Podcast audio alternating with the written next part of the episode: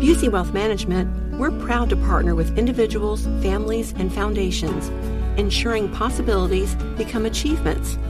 From preserving and enhancing your assets to securing your legacy for future generations, we're focused on your success. Busey Bank, building business, growing wealth, since 1868, member FDIC.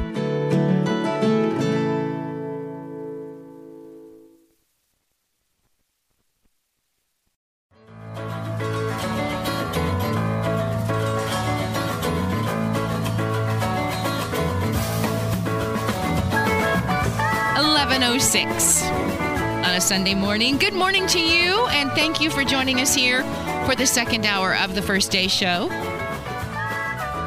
It's presented by our friend Greg Cooper and Lisa Phillips. They're real estate consultants with Crossroads Collective at Compass Realty, crossroadscollectivehomes.com. This is the time to buy and sell, and at least a lot of you are.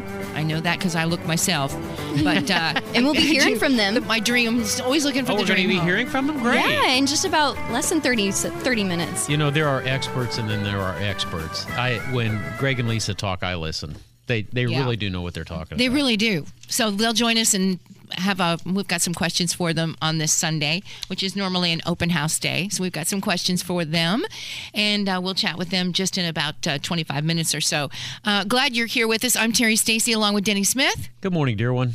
Good morning to you, Kylan Talley, producing today. Good morning. Good morning. Denny and I have been watching out our window here on Monument Circle. It's amazing. I'm just like a kid when I watched cranes. This crane must be 250 foot tall. Not a bird crane. No. A crane that's lifting like a 3-ton compressor over to the Circle Tower. We're not in Florida. And the guy in the crane cannot see the guys on the roof where he's doing it. So they have to have cameras, Terry. I don't know how else he could do it, but I know they got the radios going because I saw the guy on the roof with the radio. So. It is very cool to watch these guys work on a Sunday. We're just kindergartners watching a show. We really kind of are. We really are.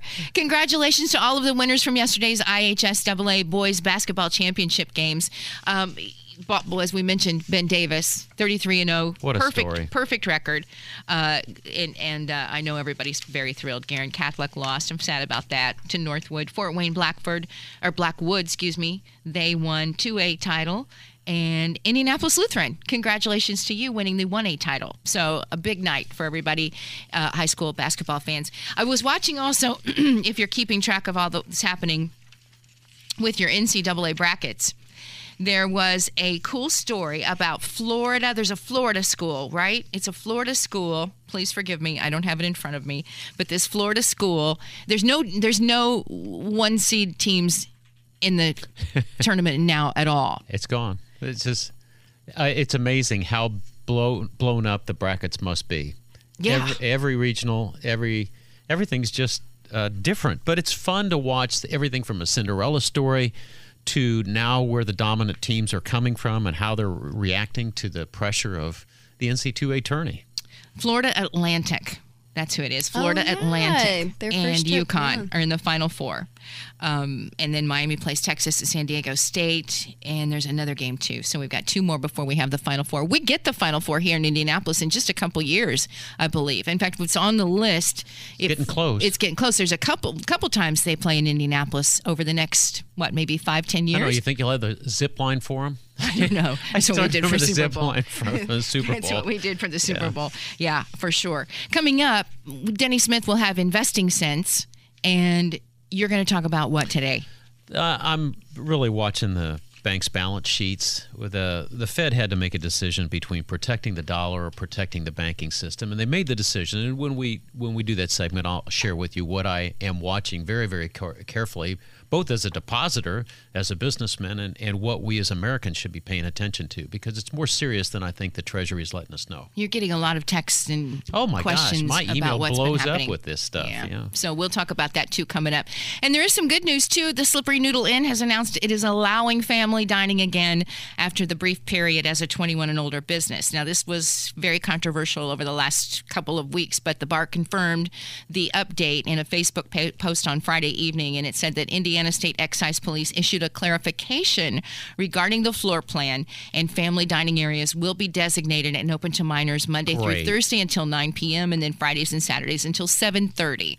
So kids can come back to the Slippery Noodle now. Honestly, a good move. I thought that was a good move. I have a young friend who has three kids under the age of 5, and she took them over to the local just north of 146th Street in Car.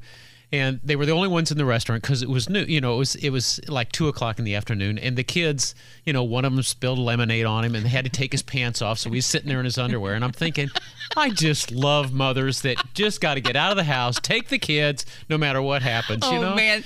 It's not, you know, there's others that are cheering the fact that there are some restaurants around our country that are saying no more 21, no more kids, no more kids. Those people lose perspective of what life is about sometimes.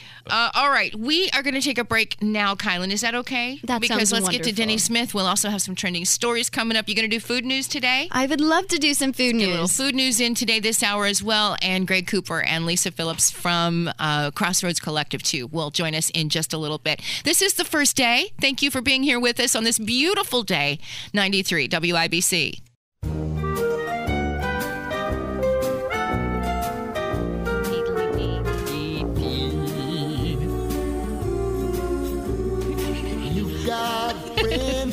That was you. That was you that was hooing. You've got a friend in me. Now I want to do it. When the road is rough ahead and you're miles and miles from your nice warm bed. What a great show. Oh my gosh, so good. And what a great show here. Thanks for joining us this Sunday. That's little Kylan. WIBC's first day. We're brought to you by Greg Cooper and Lisa Phillips, the real estate consultants of Crossroad Collective and Compass Realty. You can find them at crossroadscollectivehomes.com. Just great people. We're going to hear from them in just a second. Just a second. That's Denny Smith's voice, and Denny's going to do a little investing sense for us right now. Denny's been getting some texts and emails and any way to contact Denny about what? About it's about the banks. We always think our banks are just banks. They take our money, and then they loan it out to other businesses in our city or in our town or in our state, and they charge a little bit more interest, and then they pay us our interest.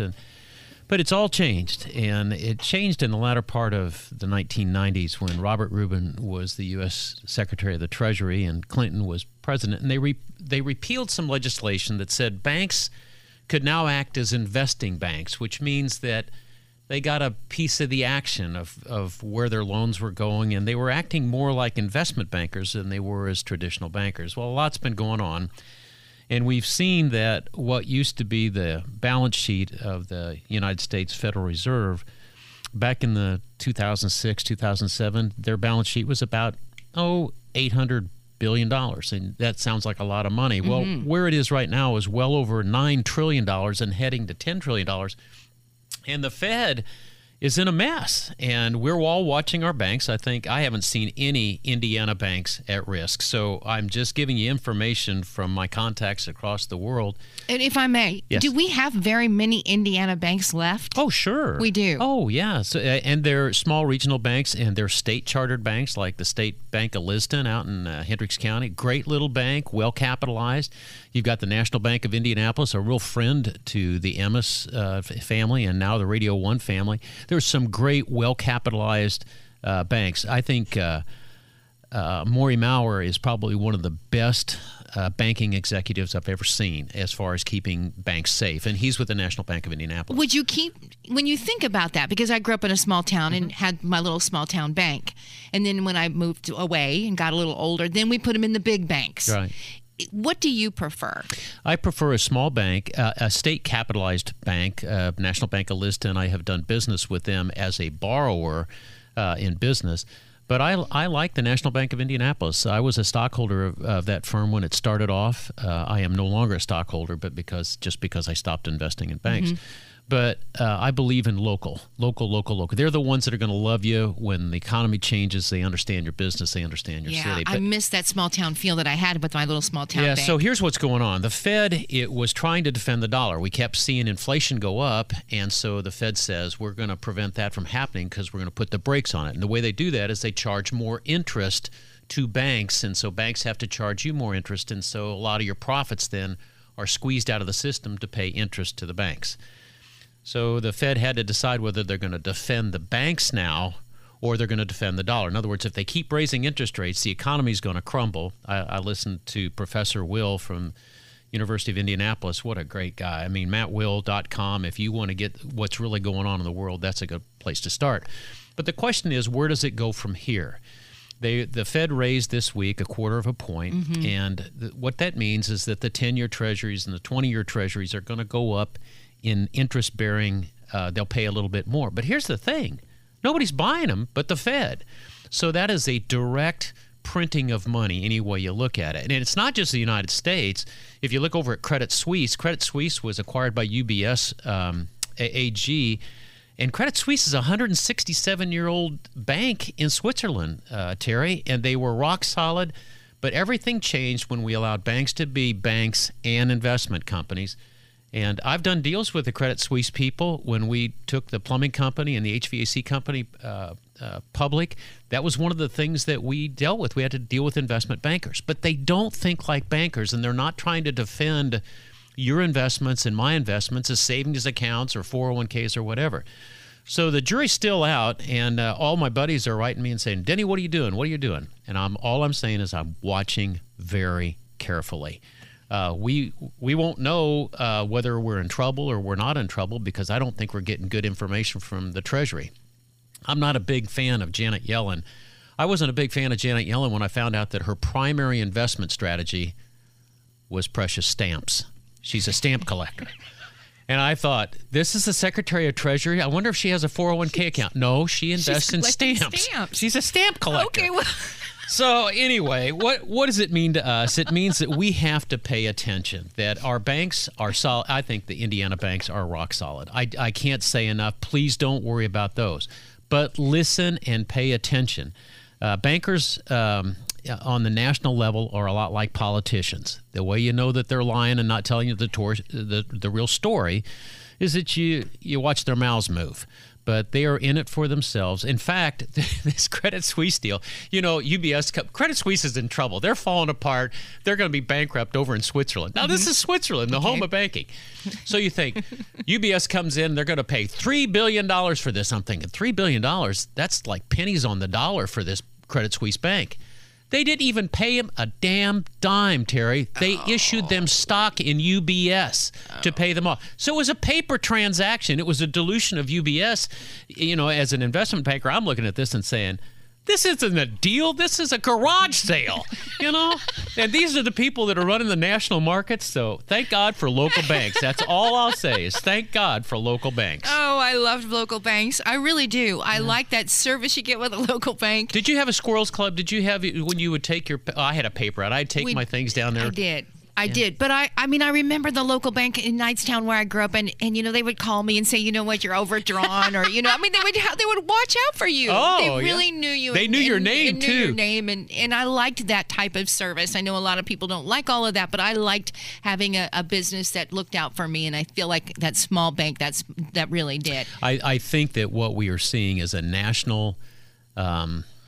there is a national movement to get rid of smaller banks and move them to the bigger banks. The bigger banks are buddies with all the politicians and everything.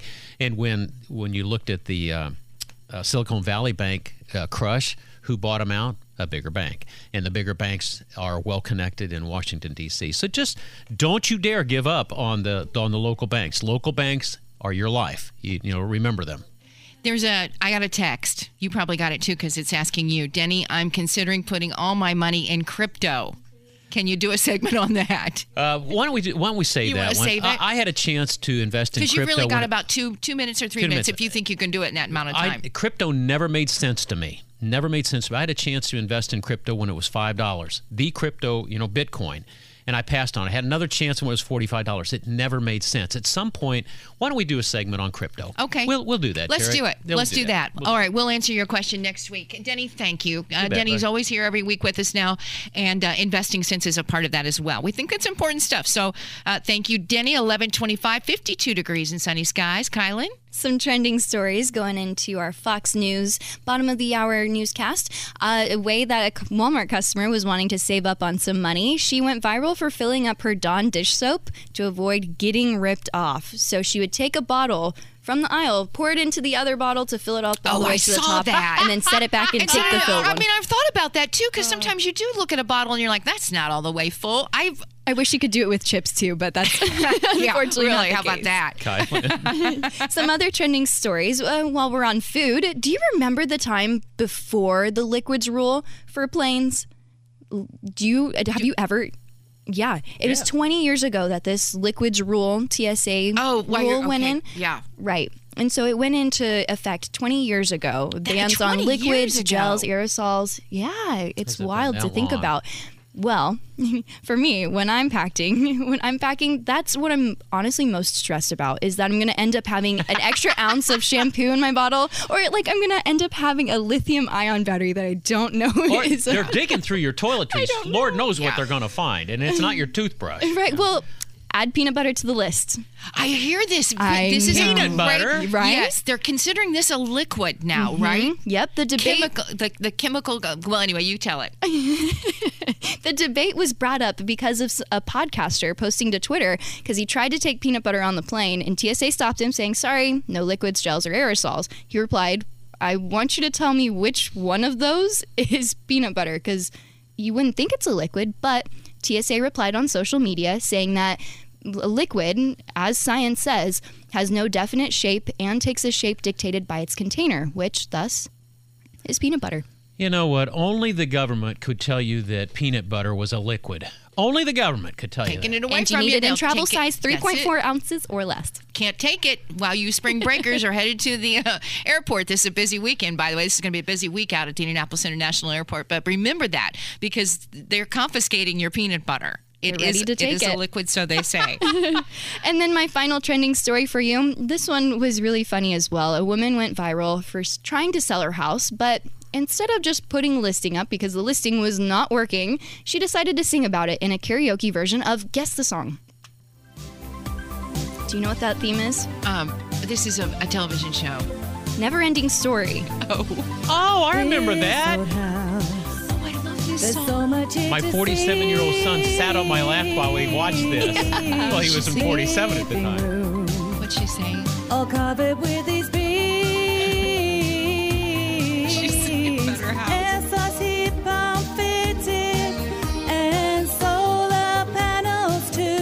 panels. If the house has got solar panels. It's all small business. There is so much you can do. The never-ending property. Did she sell it? She hasn't sold it yet, but she goes on through so many different items that she's like, come on, please sell my house. Sell my house. This isn't working. That's good. That's good.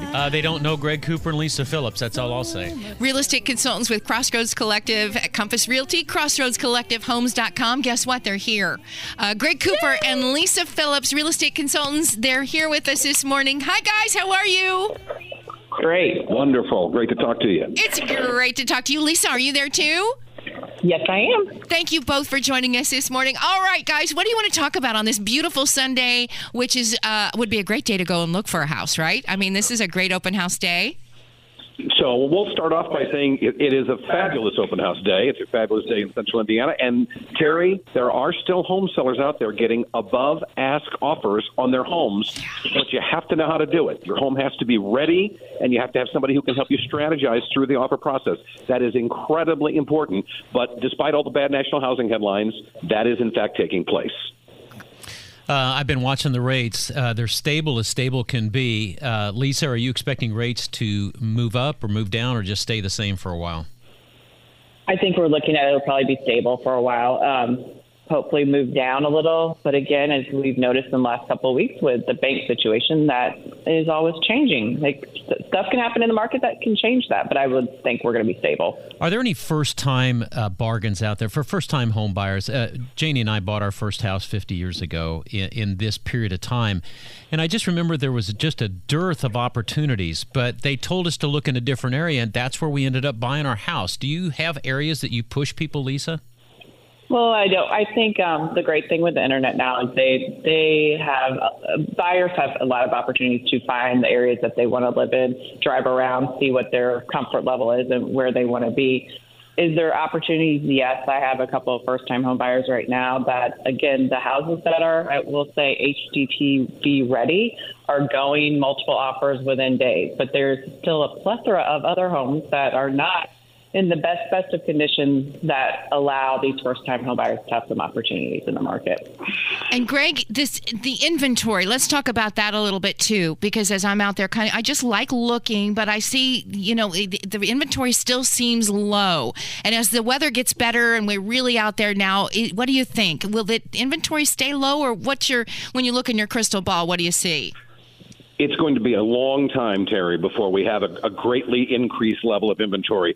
People are rate locked into their homes. If you've got a 3% mortgage, it's pretty tough to stomach a 6.5 or a 7 right now, unless you absolutely have to go. So the bottom line is, as a buyer, you need to be aware of that, and sellers, don't let that go to your head. You still have to have, as Lisa said, that HGTV-ready home to get the most money out of your house, but the inventory situation is not going to resolve itself anytime soon. We are vastly undersupplied. We probably have 20% of the inventory in central Indiana, what we had 5 years ago, and that's not going to change anytime soon. Will new construction fill any of that void, guys? They can't build houses fast enough. They can't build them fast enough. No. All right. Well, compared to new construction versus the inventory that is available to us in the existing market, is there a better deal with new construction, or are we getting better deals with our existing inventory? Well, it's a two different, apples to oranges type of comparison, Denny, but I'm in favor of the new construction because there are companies building speculative homes all around central Indiana. You have a time that you can get your home, if you're in one, ready and sold, or have time to prepare to make that purchase. I think that there are probably better opportunities in some price points, in some geographies, in new construction right now than there might be in resale. Greg Cooper, Lisa Phillips, thanks for joining us. Oh, but wait, I have one more question. Okay, go. Is that okay? I have one more question. And Greg, what do you think? Can you sell your house faster by burying a St. Joseph statue? Terry? You can sell your house faster, better by having a bottle of great bourbon for your realtor is what you can generally do. Not by singing a song. No, wait, either. Just one more. I have one more. For sellers, Lisa, above asking offers, they come to those homes who are most ready. And so you've got to have your home most ready, correct? Correct. And I don't recommend singing that song that you just played. I don't see the benefit of that. I think I feel pretty good that we can market a house a little bit better than that. Okay. But if you need me singing on video, does that mean you have to clean? We can add that into our marketing. Do you have to clean your closets? I'm always worried. I remember going to look at houses and I'd open up closets and I go, "Oh dear Lord, is that all I got for a closet?" Well. Anyway, Crossroads Collective at Compass Realty. We can find them at crossroadscollectivehomes.com. Greg Cooper, Lisa Phillips, you guys are the best. Thanks for joining us, okay? Thank you. It's 11:33. You're listening to The First Day on 93 WIBC. Hey, feeling good. 93 WIBC. It is Terri Stacy. It is Women's History Month, and it is time to meet the movers and shakers at Midwest 16 Tech. And joining us now is Emily Krueger. She is the president and CEO of 16 Tech Community Corporation. Hello, Emily. Hi, Terry. How are you? We're good. We're so glad to have some time with you. Tell us about 16 Tech. 16 Tech is ultimately the destination for innovation and entrepreneurship in Indianapolis. We are a place that is meant to create opportunities for innovators and entrepreneurs. We do that by supporting the local ecosystem, but 16 Tech is ultimately an asset that helps the city of Indianapolis, central Indiana, and the state market itself as a place that supports innovators and entrepreneurs. And we do that not just by offering spaces that are needed, spaces with flexible office terms, spaces with shared resources like wet labs, production and prototyping and fabrication spaces. But 16 Tech Community Corporation is the nonprofit that oversees all of this. Make sure that there's a value that goes beyond space through networking activities, through programs and events that we host. And we also make sure that 16 Tech is a place for those who are wanting to learn about innovation. They want to know what entrepreneurship is. They can also start their journey here. And so 16 Tech is also a front door to the broader innovation ecosystem for those who are looking to see what opportunities there might be. We just had the opportunity to speak to Chef Tawana Gully, who has her place, the Healthy Soul Restaurant. She talked so much about that connection with others that are there. She walked in, she knew this was home. 2-3 buildings now? We have 3 buildings that are open today and approximately 90 companies, 700 people who work in 16 Tech that are employed by those companies. And we have 9 additional development sites. So 16 Tech is just getting started. And Chef Tawana is a great example of the culture of entrepreneurship that we have at 16 Tech. Our primary customer is the innovation-driven enterprise and entrepreneur. So a hard tech company, a life sciences startup, a traditional software business. But we also recognize that in supporting those entrepreneurs, we have opportunities to support other entrepreneurs, especially in food and retail spaces. So the AMP Food Hall at 16 Tech, which is our primary source of amenities, has more than 20 different tenants in it. 100% of them are local and independent owned. 65% are female or minority owned and operated. 50% are new business concepts. And a significant number also have direct connections to the near west and the near northwest neighborhoods of which 16 Tech is a part. So the AMP is a wonderful example of how we're creating a broader culture that is ultimately providing opportunities for a variety of types of entrepreneurs. This is, by the way, Emily Krueger, and she's leading the way at 16 Tech. We're celebrating this month, Women's History Month. Emily, what did you want to do when you were a kid? You ask my parents, they would say I never knew. But my take on that would be I always had a variety of interests. I recall wanting to be a teacher, a doctor. I actually spent my first 3 years as an undergrad studying chemistry.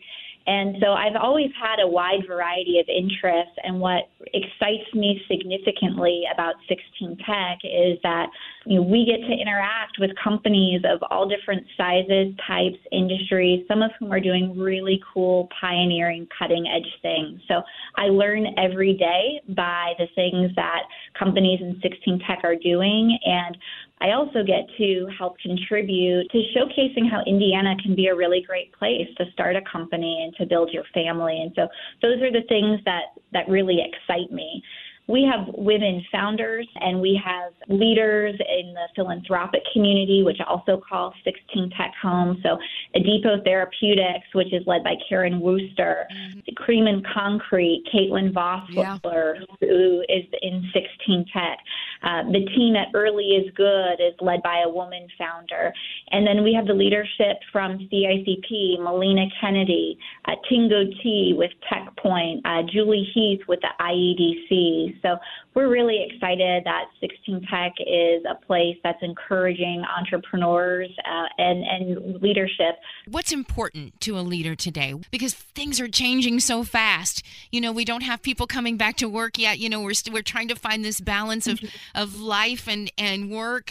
Two things that come to mind. The first is that it's key that any leader today be adaptable. You just acknowledge the world's changing quickly. And so it's something that's exciting, but there needs to be a curiosity about it, a willingness to flex, a willingness to adjust business models, and a vision to take advantage of new opportunities as they present themselves as well. And then the second thing that I believe is critical for leaders today is to be authentic. You've acknowledged that with the changes in the way we work, it doesn't matter what industry one is in. Work bleeds into home. And we all have one life that we get to live. And so to expect to compartmentalize it between work and between personal life is just frankly really hard and unrealistic. And so I think it's really important that leaders today are authentic, that when they show up, whether it's at work or whether it's at home, they're able to acknowledge what's going on in their life and that they're able to be in a culture that supports that and is open to it. So to me, that's something that is really important. I started my career working in the political arena, and so there was a certain level of formality that was associated with that. And I also spent some time in private equity. And so for me, the idea of being authentic, of being open and sharing what's going on outside of work has been something that's been learned over the course of my career.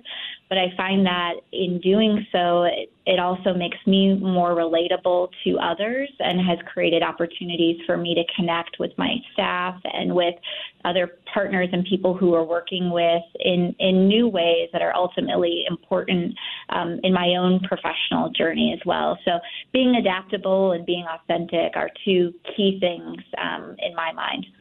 We talked about just a bit ago, Emily, you've got 3 buildings, and now I understand there's a suspension bridge or something you're going to break ground on, and perhaps you already have, but I thought it was maybe this spring? Yes, so we're very excited. In just a couple of weeks, we're going to be celebrating the groundbreaking of a bridge, which will cross Fall Creek and connect to 10th Street and Riley Drive. And this is special for us because not only is it increasing physical connectivity to the hospitals immediately to our south, to the IU Indianapolis campus, to the Purdue in Indianapolis campus, but more than just a physical connection, this bridge also for us symbolizes the connection that 16 Tech is ultimately creating for others and connecting our innovation ecosystem. The bridge is a first of its kind engineering. It's effectively a riff on a cable stay bridge. Wow. And much of innovation is actually taking something that's existed in the past and coming up with a creative new way for it. This bridge does that, and the architecture and the structure are fully integrated. Many of the bridges that we see driving around Marion County, and believe it or not, there's 400 in Marion, more than 400 in Marion County, are bridges that look nice, but where the architecture is effectively the same as an ornament that you would place on your Christmas tree. It's not helping the bridge stand up. And so it's a very intentional choice on our part to build a bridge where the structure and the architecture are integrated. The other really important part of this bridge is how it was designed. We are located in the near west and near northwest neighborhoods of Indianapolis, neighborhoods that have been impacted significantly by public infrastructure decisions in the past, of which they had no ability to participate in. And we went through a 6-month community engagement process that included a variety of ways, bilingual opportunities for people to share feedback. And we made some significant changes to the bridge as a result of that. So this bridge is the first bridge to be constructed in Marion County that was intentionally designed with more than 50% of its space dedicated to multimodal users. It means a lot to us, and in many respects, we see it as an expression of our mission. And so we're very excited about what opportunities it will create and the connection that it will provide to downtown, as well as the symbolism that it offers, and also an iconic piece of architecture for the city of Indianapolis. I really am so glad, Emily, that we had a chance to talk today. And if anyone is interested in coming over to 16 Tech or the AMP and they want to get involved somehow, there's opportunities there. And how do they get a hold of all of you? And there's lots of ways to plug in. The easiest is to check out our website, www.16tech.com. Sign up for our newsletter. You can also follow us on any of our social media channels, and then feel free to come visit the AMP at any point, too, for some great food and conversation. It's a wonderful way to experience 16 Tech. Emily Krueger, President and CEO of 16 Tech Community Corporation. Thank you. You're welcome. Thank you. It's 11:47. Matt Baer would like me to remind you that NDOT is reminding all of you that there is a single lane closure on 82nd Street, since we're talking about infrastructure. structure for a minute. That closure on 82nd Street beginning tomorrow morning will last for a couple of weeks. And according to NDOT, utility work will cause single-lane closures on eastbound 82nd Street at the I-69 intersection. Watch for that beginning tomorrow morning. We'll take a quick break. This is the first day on 93 WIBC.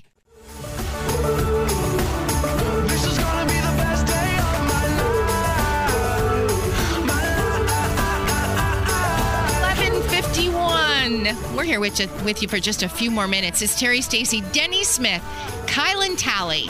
We are all in the room. What did I want to tell you all? The sun's shining. That's what you wanted to tell us. The sun is shining, but I also wanted to mention to you, we've got a gas tax coming up. Another gas tax. It starts April 1st, and that ain't no joke. It's not another one. It's an increase. You just feel like it's another one and another one and another one.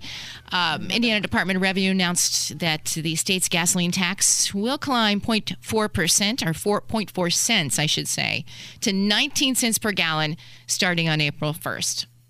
Doesn't it just seem greedy to you? I mean, they're beating the snot out of us on everything. I don't know. Adding the state and federal excise taxes, the total tax on a gallon of gasoline in Indiana next month, just a few days away, will be 70.4 cents. What? You're kidding me. 70.4 cents? I think that's right. Rob Kendall would know better than I. Oh, my gosh. Hi, Rob. I know you're listening this morning, too. He's in church right now. Oh, is he? Did he go to church? What do we get for that 70 cents? Are they fixing the roads, really? I mean, it doesn't smell better. Whenever they raise something, I want to just smell better. Let's not talk politics and taxes. We're not going to, but I just wanted to make you all aware that it is, I mean, you might not be aware of it sometimes. And thank you to Rob Kendall and Casey Daniels. I hear them talking about gas tax. Fighting the good fight. Fighting the good fight. So fighting the good fight in the food world is Kylan Talley with Food News. Food News? Don't, she's already dashed my hopes with peanut butter. Food glorious food. First day food news. I don't remember the words. Well, lucky thing you don't have to. Some food news for you locally. The Kansas City, Missouri-based chain Chicken and Pickle says it's going to be expanding to Indiana and up in Fishers in late 2024. Yeah. Never heard of it. Topgolf, but pickleball. Have you ever played pickleball? Well, no, but I love it. Well, you're going to have to start practicing because you bet I'm taking you as soon as they open. So is eating chicken and playing pickleball? Exactly. This is a great idea. I thought you meant it was just a restaurant that had chicken and pickles. Oh. But this is not. Yes. Chicken and pickles is a pickleball. You go work off those calories while eating some good chicken. Is this how bowling and pizza got started? Maybe so. That's a good point. So. That's maybe so, Denny. Oh, Lordy. Why don't you research that and give me a story on it next week? No, I think I'm done right now. That and cryptocurrency. That's your goal for next week. For next week, cryptocurrency. Then he's going to be doing pickleball. And, anyway, go ahead. Well, I love that idea. Do we know when it's opening? No, it's just late 2024. Well, then you didn't give us the full report. Next. No, because there's nothing quite yet. You calm down. You go sit down. Terry, you know what? You might like this one. You might like this one. I said Premier. I said premium deck coatings when it was Premier. I'm just a wreck today. Anyway, go ahead, Kylan.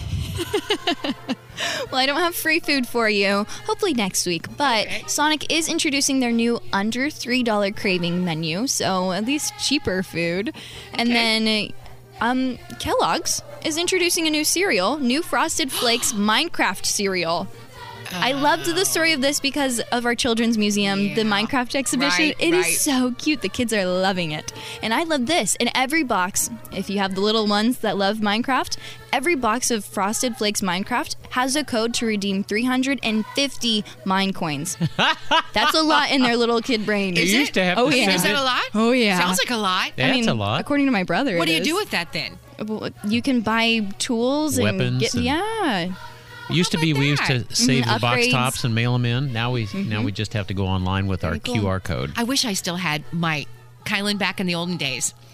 On a box of cereal, there would be a record of vinyl. Well, I don't know if it was vinyl, but it was you cut it out with your scissors on the back, and then you could play it on your record player. On a 45 cool. or 78. I know. Wouldn't you love to have that? Why do we have those? I don't know. It probably got expensive everything else. Oh my gosh. That is so cool. Yeah, that's the kind of coolness. I mean, you're talking about Minecraft, sure, but you never had the opportunity to, I am missing to out. Get to hear, Did I hear that? I thought I heard that at the end. Yeah. Okay, Terry. Oh, next, is there any more food news? The last one is National Spinach Day. Go eat some spinach. Yeah. Plenty of benefits for you. Thanks, Popeye. Health, healthy bones. Popeye. Something like that. Okay, well, I guess that just about wraps it up, doesn't it?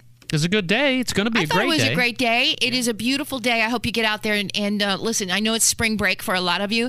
And if you'll check out, look at some of the museums, because a lot of the museums in town this week have some special, some free stuff for you to do a little staycation during your spring break. Enjoy the sun before the rain. Mm-hmm. It's coming. Thanks, Denny. All right, buddy. Thanks, Kylan. Oh, my pleasure. Good job, Terry. Thank you. Have a great rest of your day and a good week ahead. Today's top stories are coming up at the top of the hour with Fox News. 93 WIBC.